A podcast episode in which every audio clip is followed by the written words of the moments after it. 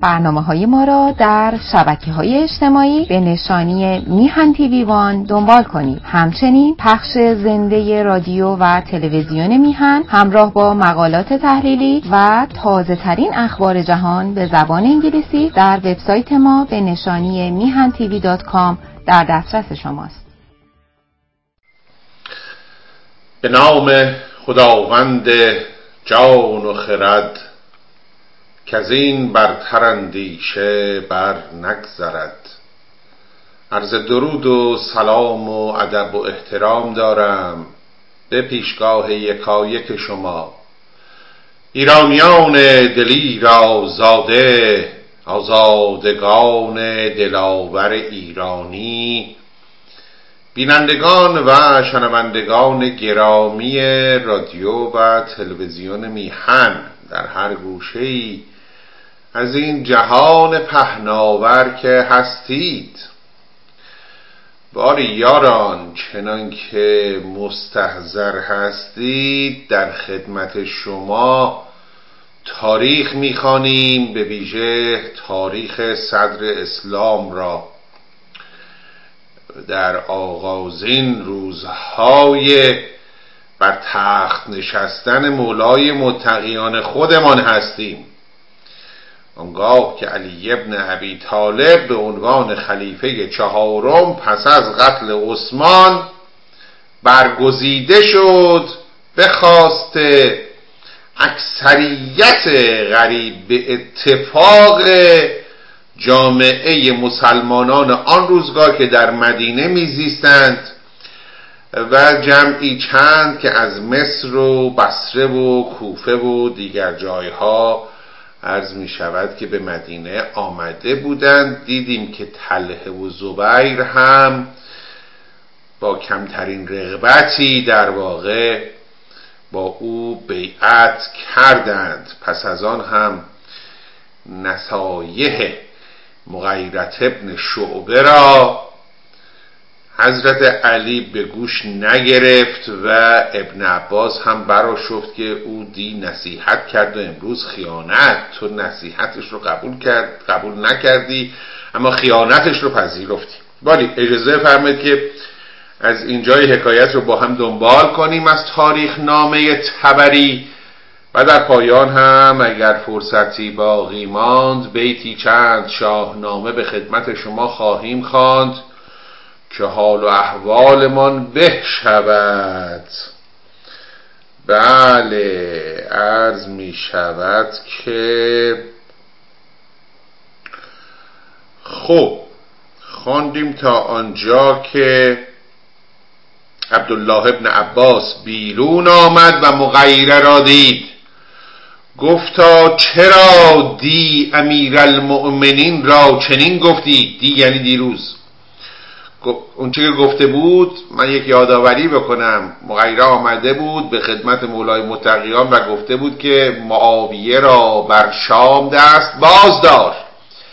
یعنی خلعش نکن. نه تنها معاویه را بلکه تمام این عماری را که عثمان بر جای جای مملکت مسلمین کارداری گمارده اینها را برای یک مدت اول تا آن زمانی که پایه های حکومتت محکم بشود فعلا اینها را از کار برکنار نکن. چرا؟ چون اینها زیا و برای خودشون ترتیب دادن تو این ایام تو این مدت. چند سالی که والی بودند و حاکم بودند. به حال طرفدارانی دارند. و هر آینه اگر تو در آغاز کار شروع کنی به عزل این عمال خب طبیعی است که اینها بر تو می آشوبند و فتنه برپا می شود جنگ و داروگیر و نبرد آغاز خواهد شد. تو را مسلحت آن بینم که در آغاز کار اینها را دست باز داری چنان که عثمان کرد با کارداران عمر. او هم موقعی که خلیفه شد در آغاز کار دست به این ترکیبی که عمر چیده بود نزد. برای مدتی و پس از چندی و اندی که کار او بالا گرفت شروع به تغییرات کرد. تو نیز چنین کن.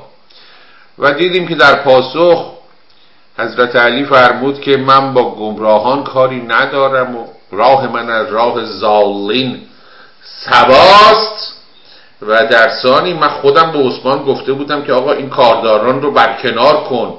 حالا خودم اون کارداران رو اگر ابقا کنم در واقع من هم شریک جرم عثمان خواهم بود. من هم مورد مؤاخذه مردم واقع خواهم شد.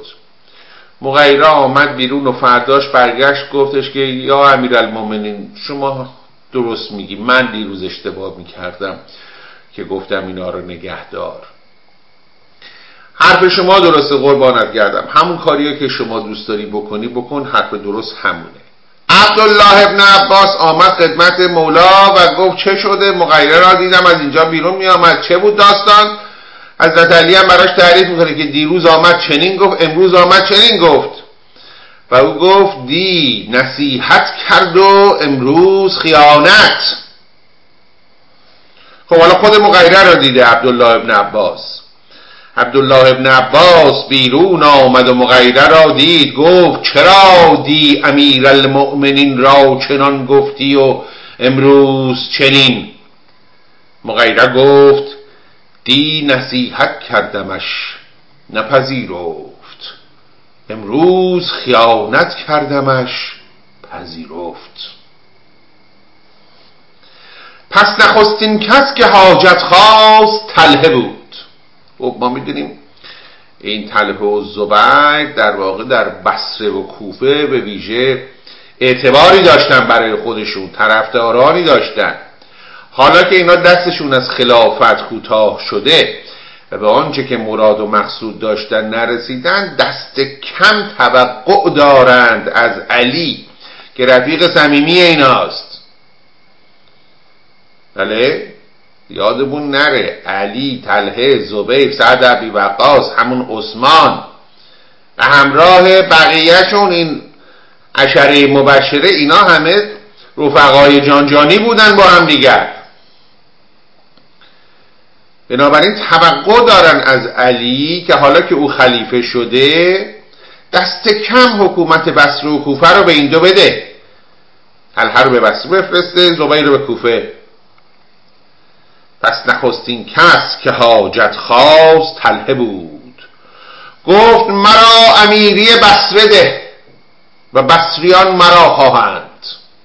و زبیر گفت مرا امیری کوفه ده که کوفیان مرا خواهند. علی گفت مرا یار و نیرو کن و مشورت کن شمایید. و من به تدبیر شما این کار گرفتم. اگر شما بروید من با که باشم؟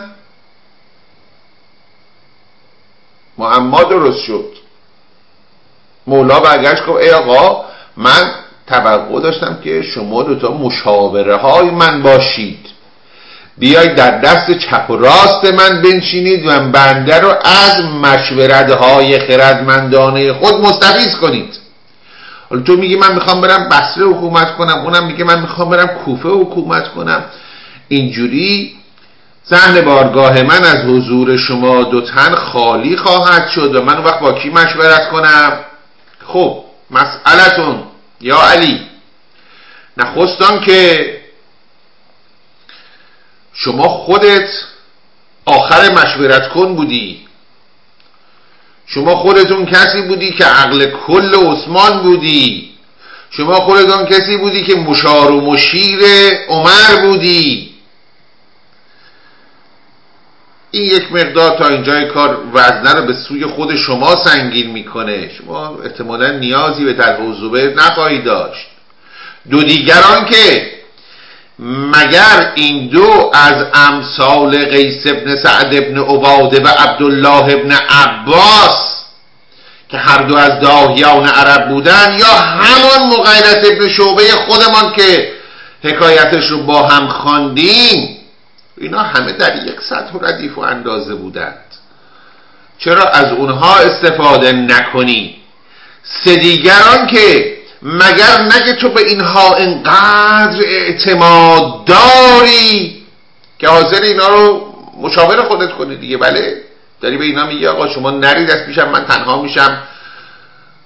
وزرام رو از دست میدم کی بهتر از این دو که اینها رو به این امارات کوفه و بصره برگماری که ولایات شورشی هستند؟ گروه بسیار زیادی. از این شورشیان که بر عثمان شوریده بودند از بصریان و کوفیان بودند. بله؟ خب بنابراین شما مجبوری یک نفر رو به بصره بفرستی یک نفر رو به کوفه بفرستی که اوضاع رو آروم کنه برات. کی بهتر از این دو؟ اینا یار صمیمی شما هستن. در نهایت هم آمدن با شما بیعت کردن. هر دوشون در اون ولایات مذکور طرفداران ندیده ای دارن. پس بهتر از این نیست که شما این کاری که اینا خودشون هم دوست دارن و راغب هستن بهش و کمترین حقشون هم هست. بابا اینا دایه خلافت داشتن. اینا انتظار داشتن چون همگی در اون شورای شش نفره کذایی بودند. اینا انتظار داشتن هر کدومشون به نوعی که خودشون خلیفه بشن. حالا خلافت به شما رسیده. دست کم یه امارتی به اینا بده. دلشون رو خوش کن. نه اینکه معیوسشون کنی. باری حضرت این کارو نکرده. به بهانه اینکه مرا یار و نیرو و مشورت کن شمایید. اگر شما بروید من با کی مشورت کنم؟ اشتباه تاکتیکی کرده. اشتباه سیاسی کرده در حقیقت. با همین راحتی می‌تونست جلوی یک فتنه بسیار بزرگی مثل جنگ جمل دست کم گرفته بشود.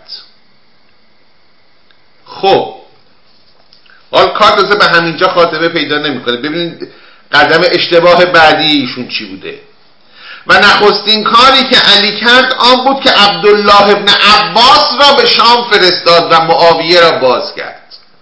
این هم, با اینکه اینا بهش گفتن. ابن عباس خودم ابن عباس گفته اون مغیرت ابن شعبه گفته.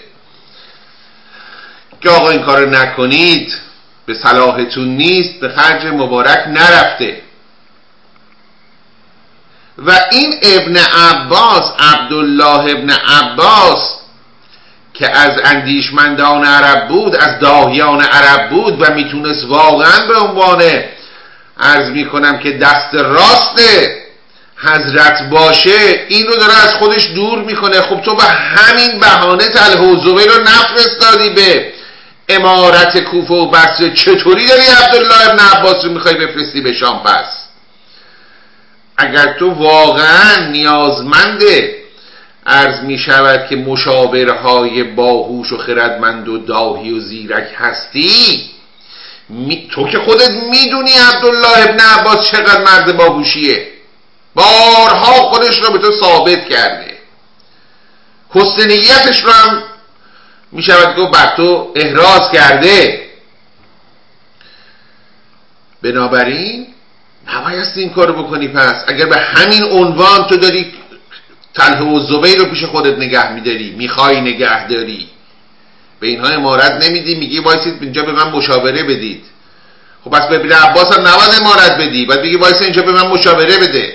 چطور حاضر شدی که عبدالله ابن عباس رو با اون خرد و هوش و ذکاوت و دانش و سیاستی که او داشت از خودت دور کنی و بفرستیش به شام. حال گرچه خواهیم دید ابن عباس هم خردمندتر از این حرف هاست. عاقلتر از این حرف هاست که از می شود که اشتباهات مولا رو تکرار کنه. چه کار می‌کنه؟ چه جواب میده؟ نخستین کاری که علی کرد آن بود که عبدالله ابن عباس را به شام فرستاد و معاویه را باز کرد. عبدالله گفت من به شام نروم. ببین چقدر جالب شد اینجا ماجرا. عبدالله گفت من به شام نروم که چندین سال است که شام معاویه دارد. و شامیان او را چون رهی گشته اند و نیز بنی امیه همه به شام شده اند و تو را به خون عثمان تهمت همی کنند. چون معاویه را باز کنی ایشان بر من بیرون آیند و حرب کنند.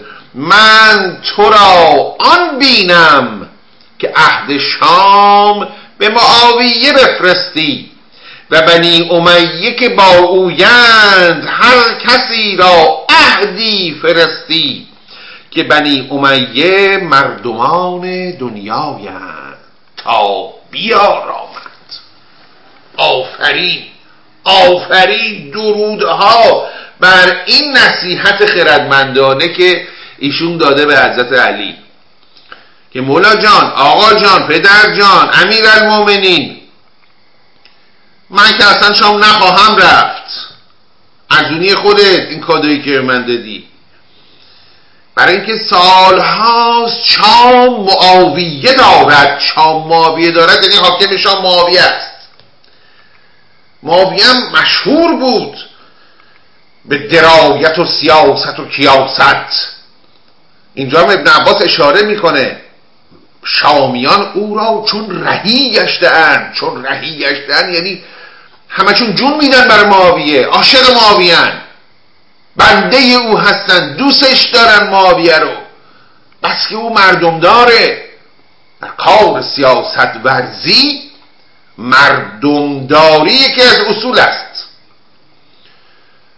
و معاویه بسیار مردمدار بود. خب میگه بنابراین من این رو اصلا قبول نمی کنم به نفع شما هم نیست همچین کاری بکنی. من تو را آن بینم. یعنی چیزی که به مسلحت تو می‌بینم اینه که نه تنها معاویه رو در شام ابقا کنی بلکه اون جماعت بنی امیه که در عرض می شود معیت معاویه هستن به هر کدوم از اونا هم یه پست و مقامی بدی. چرا؟ چون بنی امیه مردم دنیایند. یعنی دلشون خوشه به همین حکومت ها و امارت ها تا بیارامند آروم می‌گیرن اینجوری. فتنه رو میخوابونی اینجوری. به اینا با پست و مقام دادن. برای مدتی. فعلا. حالا در آغاز کار. تازه دیروز خلیفه شدی. چیه می‌خوای انقلاب کنی؟ همه از کار برکنار کنی دی جدیدی بفرستی. یواش یواش. یواش یواش آقا جان. چرا اینقدر تبت تنده؟ فعلا معاویه رو ابقا کن بر کار خودش. اینها نه ببین تو را به خون عثمان تهمت همین کنند. من می‌دونم تو عثمان رو نکشتی. دستور قتل عثمان رو هم تو صادر نکردی. اما جلوی زبان مردم رو که نمیشه بگیری ببندی. تهمت بهت می‌زنن. میگن تو کشتی میگن تو کردی میگن تو دستور دادی. بنابراین سعی کن با اینا در نیفتی. سعی کن اینها رو باشون مدارا کنی و آرومشون کنی با پست و مقام دادن موقتی. خب بشنویم پاسخ مولای متقیان را. علی فرمان نکرد و گفت معاویه را به شام دست باز ندارم. و کس را از بنی امیه بر مسلمانان مسلط نکنم و میان من و معاویه به جز این شمشیر نیست. ببر. این مرد سیاست ما شده حالا. ایشون ساقی کوسر امام اول شیعیان مولای متقیان حیدر کرار. حرف اول آخر شمشیره. قبل از اینکه هیچ یک مذاکره با این معاویه آقا در نظر حتی اقل برو ببینش اونو صدا کن بیاد اونجا. یه کاری یه مذاکره یه صحبتی. شاید بشه اینو یه جوری خامش کرد. شاید بشه ازش استفاده کرد. بابا خود رسول الله هم همین کارو می‌کرد. بسیاری از دشمنان رسول با هدایایی که رسول به اونها می‌داد اسلام به کامشون شیرین شد. خود رسول بود من اسلام رو به کام ابو سفیان شیرین کردم. جزی نمگه. پس این لازمه سیاسته. یه جاهایی میبایستی شما نرمش کنی یه جاهایی میبایستی با دشمنت سازش کنی. علل اصول شما با دشمنت نیاز به مدارا داری با دوستت که نیازی به مدارا نداری. اون که دوست توه اون که یار توه که در جبهه توه. اون که با تو دعوایی نداره. تمام هوش و خرد و ذکامت تو موقعی به کار میاد که با دشمن طرفی نه با دوست. اونجاست که نیازمند به صلح هست. اونجاست که نیاز به صلح پیدا میشه. با دوست که آدم صلح و جنگ همش صلح هست. نیاز به صلح کردن با دوست نیست. صلح آدم با دشمنش می‌کنه. مدارا رو با دشمنش می‌کنه. سازش رو با دشمنش می‌کنه. برای یک مدت کوتاه یا یک مدت موقت که بعد به یه هدف بهتری می‌خواد دست پیدا کنه. اینها لازمه کار سیاست. و می‌بینیم که مولای متقیان گوشش به حرف این نصایح خردمندانه که اطرافیانش به او می‌زنن بدهکار نیست که نیست. خیلی هم سریح اعلام نظر کرده که بین من و معاویه این شمشیر است. خب علی گفت ابن عباس تو و معاویه هر دو دعویه گربزی کنید و من از تو آن خواهم که با من مشورت کنی. اگر من فرمان تو نکنم تو فرمان من کنی. گفت هم تو هم مقصود علی می‌دونسته. علی می‌دونسته که هم ابن عباس هم معاویه از داهیان هستند. دعویه گربزی کنی. شما ادعاتونه که حالیتونه یه چیزایی. کار بلدید. حالا تو که به عنوان مشورت کنه من هستی تو که به عنوان مشاور من هستی اگر من به حرف تو گوش نکنم تو باید حرف من گوش کنی. چرا؟ چون من امیر تو هم عبدالله گفت سمعا و طاعت. کمترین حقی که تو را بر من است فرمان بردن است. و همان در این سال ملک الروم چون خبر کشتن عثمان بشنید و فتنه های عرب گفت مسلمانان به یکدیگر مشغول شدند و خواست که با سپاه به شام آید از راه دریا. به هزار کشتیندر سپاه در نشاند و به هر کشتیندر هزار مرد بفرستاد. چه سپاه عظیمی میشه. هزار کشتی در هر کشتی هزار مرد. و چون به نزدیکی شام رسیدند بادی برخاست و آن کشتی ها را همه غرق کرد و آن همه خلق هلاک شدند. پس رومیان گرد آمدند و او را اندر گرمابه بکشتند او را یعنی همون قیصر روم را. و گفتند همه مردمان ما را بفرستادی و هلاک کردی و روم را بیمرد کردی.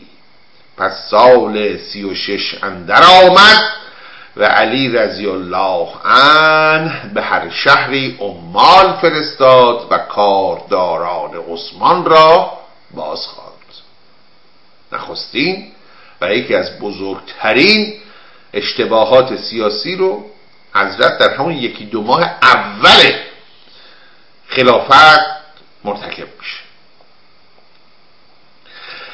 نخستین عاملی که علی بفرستاد عبیدالله ابن عباس را فرستاد به یمن. نه عبدالله عبیدالله یکی دیگه است. عبیدالله ابن عباس را فرستاد به یمن و یعلی ابن امیه را باز کرد. یکی از بنی امیه را از کار برکنار کرده و یکی از هاشمیان را به جاش فرستاده. و عثمان ابن حنیف را به بصره فرستاد و عبدالله ابن عامر را باز کرد. این عبدالله ابن عامر هم عراین اموی بود. او را هم از کار برکنار کرد. و امارت ابن شهاب به کوفه فرستاد و بو موسا الاشعری را باز کرد. در حالی که این ابو موسا اشعری مردی بود که در میان مردم کوفه هواخواه بسیار داشت. و قیس ابن سعد ابن عباده را به مصر فرستاد. وقتی که عبدالله ابن عباس قبول نکرد ایشون قیس ابن سعد ابن عباده را به مصر فرستاد و عبدالله ابن سعد ابن عبی را باز کرد قصه این عبدالله را با هم خوندیم. عبدالله ابن سعد عبی سهر برادر رضایی عثمان. خب قیس ابن سعد ابن عباده هم از اون مردان بزرگ آن زمان بوده که ایشون رو در واقع فرستاده به مصر. پس عبیدالله ابن عباس به یمن اندر شد و یعلی ابن امیه خواسته خیش را برگرفت و به مکه شد و سوی علی نرفت. و عثمان ابن حنیف به بستش به بسره شد. عبدالله ابن عامر شهر به دو سپرد و برفت. و امارت ابن شهاب به کوفه شد. تلحت ابن خویلت پیش او آمد از کوفه و گفت بازگرد که مردمان کوفه بر بو موسا بدل نخواهند و خون عثمان از تو طلب کنند و آن که تو را فرستاد. اگر بازگردی و اگر نه سرت ببرم. کوفه اولین جایی میشه که عرض می شود که با فرمان خلیفه مقابله می‌کنه حکم خلیفه رو نمیپذیره حاکمی را که خلیفه فرستاده تا حالا همچین چیزی نشده بود. در دوران آغازین اسلام این قضیه نبود که خلیفه حاکمی را بفرستد و مردمان اون شب بگن که ما اینو نمی‌خوایم. حالا اینجا برای نخستین با کوفیان.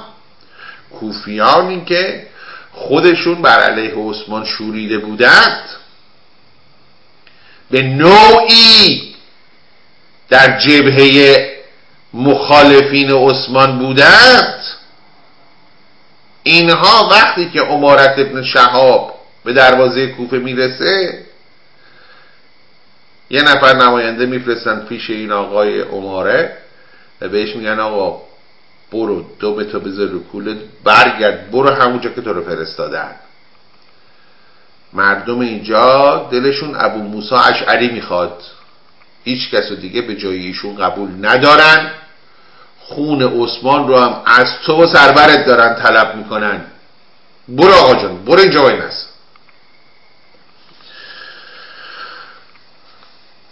و عماره بازگشت پیش علی آمد و او را خبر داد. و مردمان مصر به سه گروه شدند و عبدالله ابن سعد ابی سهل بگریخته بود و محمد ابن ابی حذیفه شهر بگرفته. چون قیس ابن سعد بیامد او را خبر دادند.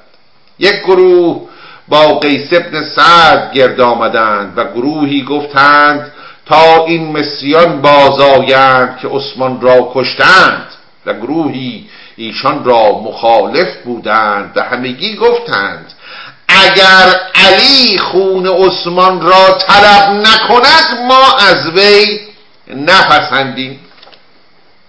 حرف حرف حسابی است. اینا میگن آقا یک قتلی اتفاق افتاده. خلیفه ای کشته شده. بر جانشین اوست که اولین اقدامش مجازات کردن قاتل یا قاتلین خلیفه قبلی باشه خلیفه مقتول خیلی طبیعی است خیلی درست این حساب کتاب. منطقی است. اما مولای متقیان که چند ماهی از به خلافت رسیدنش گذشته گویی این قضیه رو به کل فراموش کرده. هیچ در پی این نیست که قاتل یا قاتلین رو معرفی کنه و به مجازات برسونه. خب اینجا شک و شبهه پیش میاد. چه شک و شبه ای که آقا نکنه که این قاتل یا قاتلین از دار و دسته اصحاب حضرت هستند. نکنه زیر پرچم همین آقا دارن سینه می‌زنن و شمشیر می‌زنن پس نکنه علل اصول این قتل آقا دسته بشه داده وگرنه چرا شما اینجا این کار نمی کنی؟ شما به عنوان صاحب دم نماینده همه مسلمانانی امیر المؤمنینی خلیفه مسلمانانی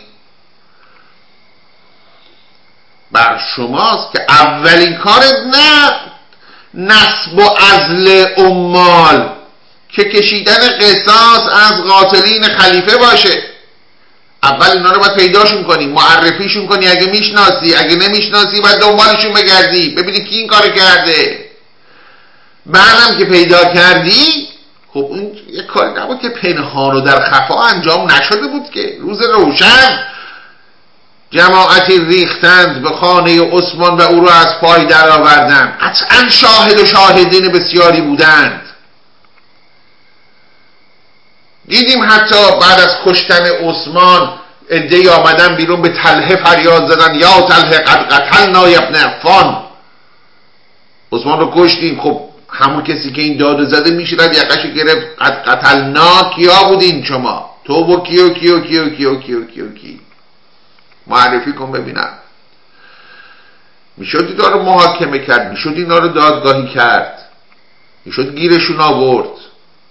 می‌شد معرفیشون کرد می‌شد احراز جرم کرد می‌شد به قصاصشون رسوند می‌شد به صاحب دم رسوند.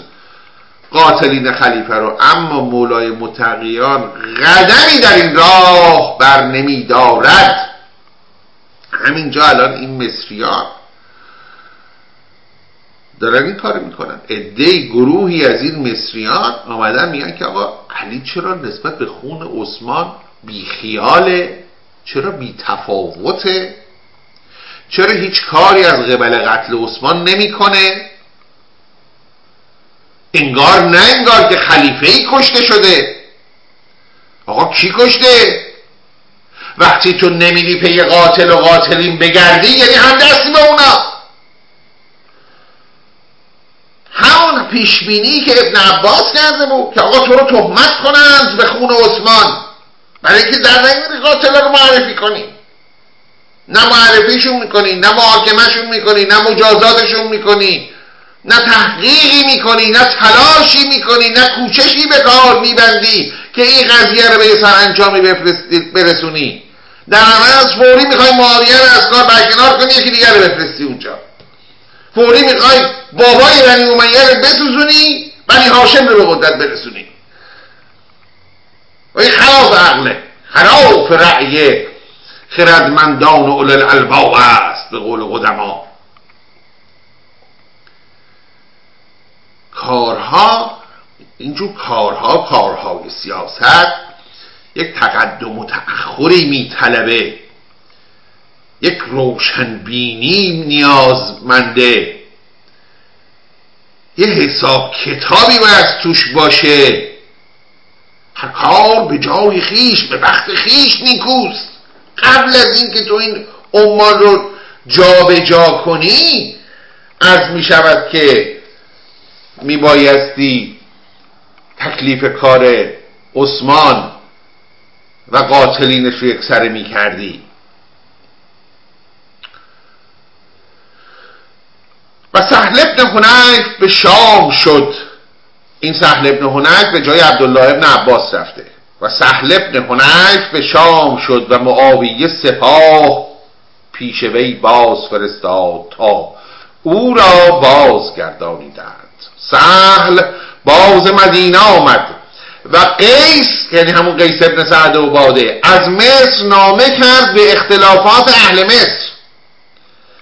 و عثمان ابن حنیف نامه کرد به اختلافات اهل بصره. علی تافته شد. ناراحت شد. جای ناراحتی نداشت. ایشون که می‌تونست متصبر بشه. بهش گفته بودن آقا. بهش گفتن. مغیره گفت عبدالله ابن عباس گفت. همین تله و زبیر گفتن آقا به ما بده کوفه و بصره رو. خب نکرده نداده آن چیزی که پیش بینی می‌کرده اتفاق نیفتاده حالا ناراحت شده. که چرا همه در همه جا شورش و اختلاف و بلوا برپاست. تله و زبیر را بخواند و گفت این کار بشورید چه تدبیر کنیم؟ مشاوره می‌خواد بگیره از اینا. شورش اتفاق افتاده. در بصره. در کوفه در شام در مصر در ولایات. شورش اتفاق افتاده. چیکار کنم؟ گفتند ما تو را گفتیم که ما را به کوفه و بسر فرست تا سپاه گرد کنیم. نفرستادی. اکنون این مردمان چشم همی دارند که ما با تو مخالف شویم. ما را به مکه فرست تا به عبادت مشغول شویم. تا مردمان بدانند که ما را به هیچ چیز حاجت نیست و مردمان تو را منقاد شوند. آمدن یه تیکه و کنایهی به علی انداختن که آقا ما خدمت شما عرض نکردیم که ما رو بفرست اینجا کار برای در بیاریم. خب نشنیدیم قبول نکردیم اینم شده حال حاصلش. حالا کار که اینجا تموم نمیشه. الان همون بصریان و همون کوفیان که ما رو می‌خواستن وقتی می‌بینن حضرت عالی ما رو به امارت کوفه و بصره منصوب نکردی تو دلشون میگن خب الان که دیگه اصحاب کباری همچون تله و زبیر هم به جمع مخالفین علی به پیوندند. اگر ما با تو مخالف نشیم میریم زیر سوال. بنابراین برای اینکه این قال تا حد و اندازه بخوابه بذار ما بریم مکه به زیارت بپردازیم در جوار خانه خدا. این مردم هم بفهمن آقا ما هیچ حوث امارت و خلافت و حکومت و ولایت و اینا نداریم. ما می‌خوایم بریم کنار خانه خدا عبادت کنیم. و این رو هم اینها خب آنچنان که مورخ می‌گوید از صدق دل نمی‌گفتند.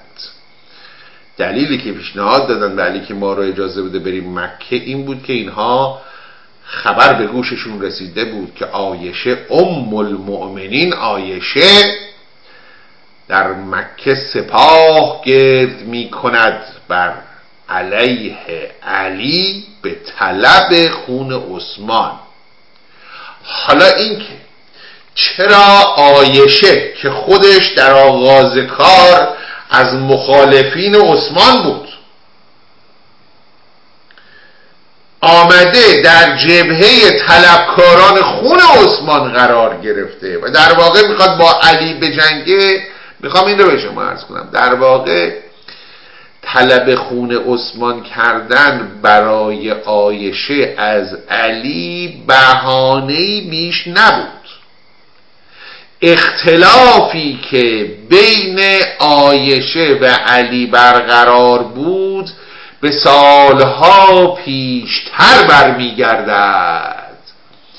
در زمان حیات رسول اکرم نزدیک به عرض می شود که سی سال پیش سی سال پیشتر از این حادثه که امروز ایشون داره در مکه سپاه جمع می‌کنه بر علیه علی سی سال پیشتر از او در همین مدینه که مولا الان بر تخت خلافت نشسته اتفاقی افتاد و آشوبی بین آیشه و علی پیش آمد. آیشه همسر دلخواه رسول می شود گفت به نوعی سوگلی حرم ایشون.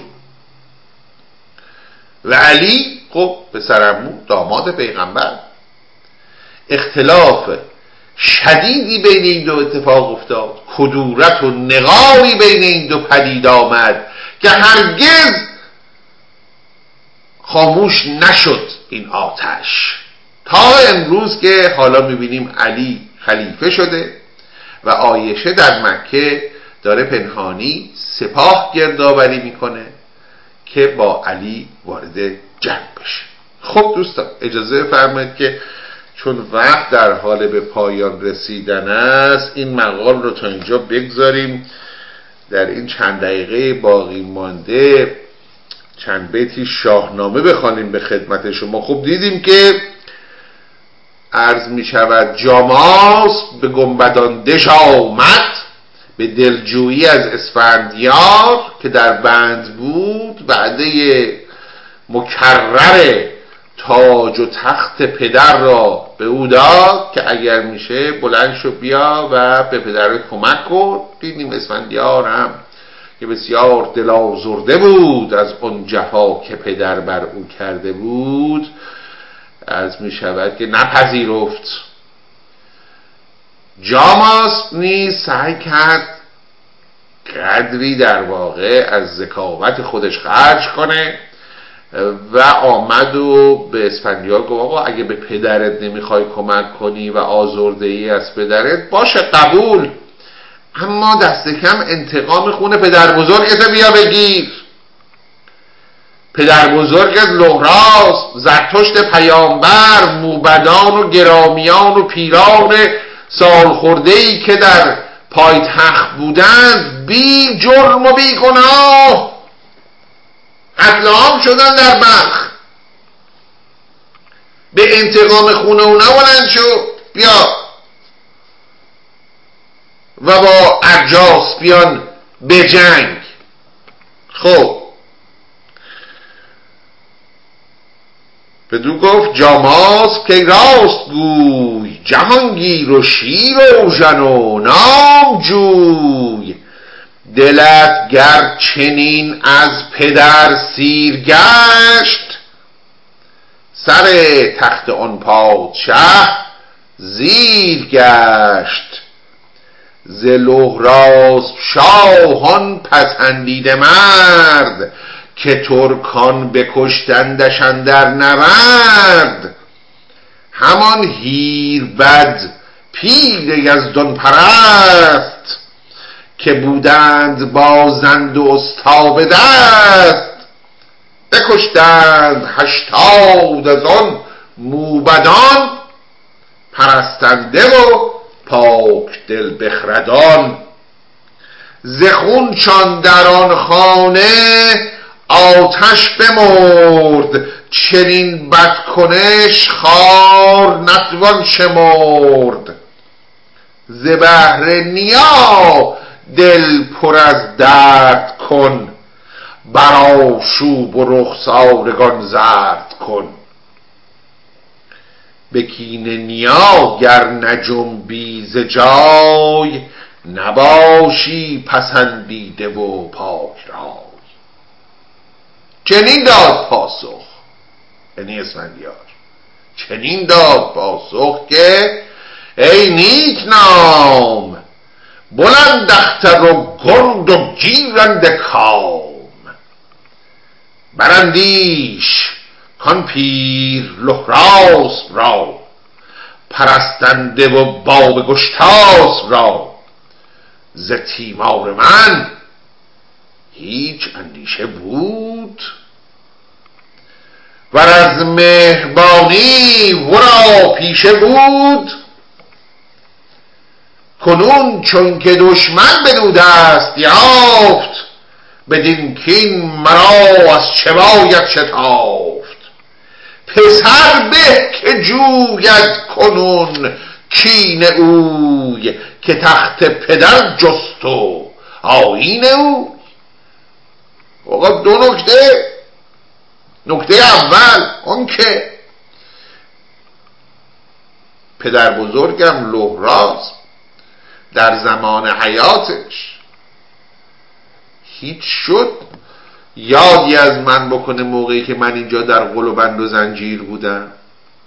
هیچ رفت میشه پدرم یه وساطتی بکنه که آقا این بچه رو بیگناه انداختی زندون برای چی اونجاست؟ آزادش کن. دو دیگران که آقا جان کین پدر رو پسر باز باید بگیره. اینجوری محسوب بود در اون موقع. انتقام پدر بر عهده پسره نه بر عهده نوه. الان ایشون فوت شده کشته شده. بر پسر ایشون علا حضرت و نیست که تاج تخت ایشون رو گرفتن.